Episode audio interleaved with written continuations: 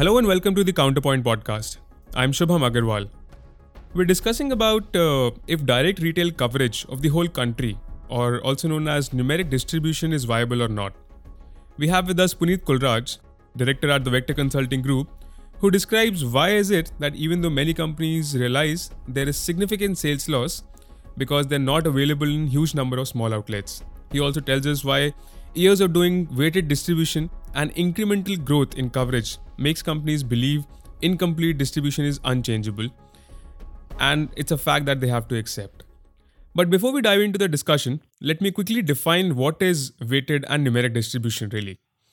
So, weighted distribution is actually the percentage of the total sales volumes that comes from the served outlet. Let's take an example to clear it up. You have 10 outlets in a beat. Now, out of these 10 outlets, if your product is present in 4 outlets, then the numeric distribution is 40%. If 4 outlets contribute, say, 75% of your total sales, then in that case, the weighted distribution would be 75%. On the other hand, numeric distribution is basically the number or the percentage of outlets where company's product is present or the outlets that have at least one SKU of a product. Example, how many outlets a company's products are available at is measured by numeric distribution. Now, numeric distribution gives you an idea of the reach of distribution, while weighted distribution gives you an idea of the quality of distribution. But then, which metric is better and gives a true reflection of reality? Let us understand more on that with Puneet. So, Puneet, uh, why do companies prefer to talk about weighted distribution rather than you know the numeric distribution? It is very amusing when you see companies contradicting themselves in public forums. In the lofty vision and mission statements that they have written on their walls, they will expound about customer delight, customer satisfaction, uh, serving customers all across the length and breadth of our great nation.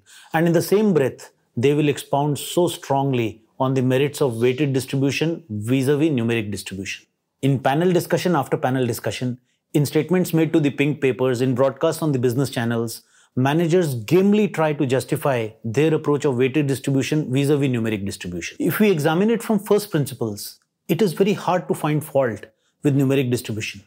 It simply means that of all the retail outlets which are present in the country, how many of them are directly served by the company or its distributors? The more this number, the better it is for the company because each retail outlet has its set of unique customers, also known as footfalls by the industry. If a company's goods are not present in a retail outlet, it simply means that it has zero chances of selling to those customers who are walking into that retail outlet. And therefore, the company has lost potential sales. Interesting. So, could you simplify for us what is weighted distribution and more importantly, why do companies justify it? If you see, weighted distribution is merely a sophisticated explanation of inadequate or incomplete coverage of the market by the company.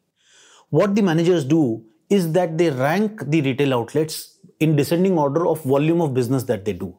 And they make themselves feel happy that if they are doing good justice to some of the top few outlets, then they must be serving majority of the customers in that market well.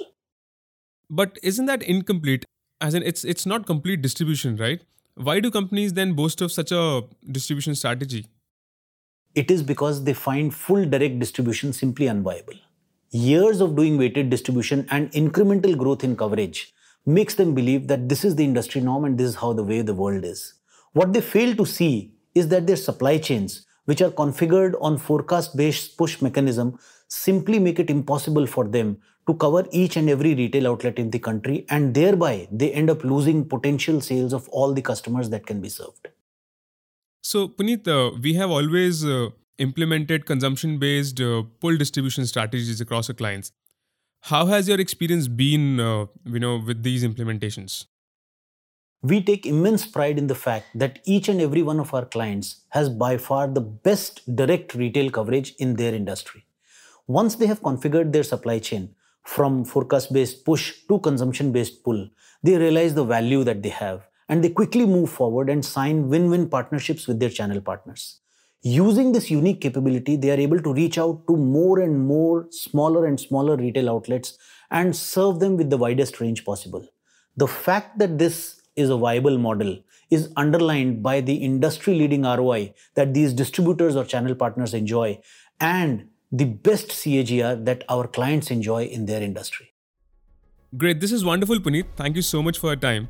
And for all the listeners, we would love to hear from you, your thoughts, comments, or questions if you have any. You can write to us on our social media handles or our website. The link is in the details. Until next time, this is Shubham signing off. Bye bye.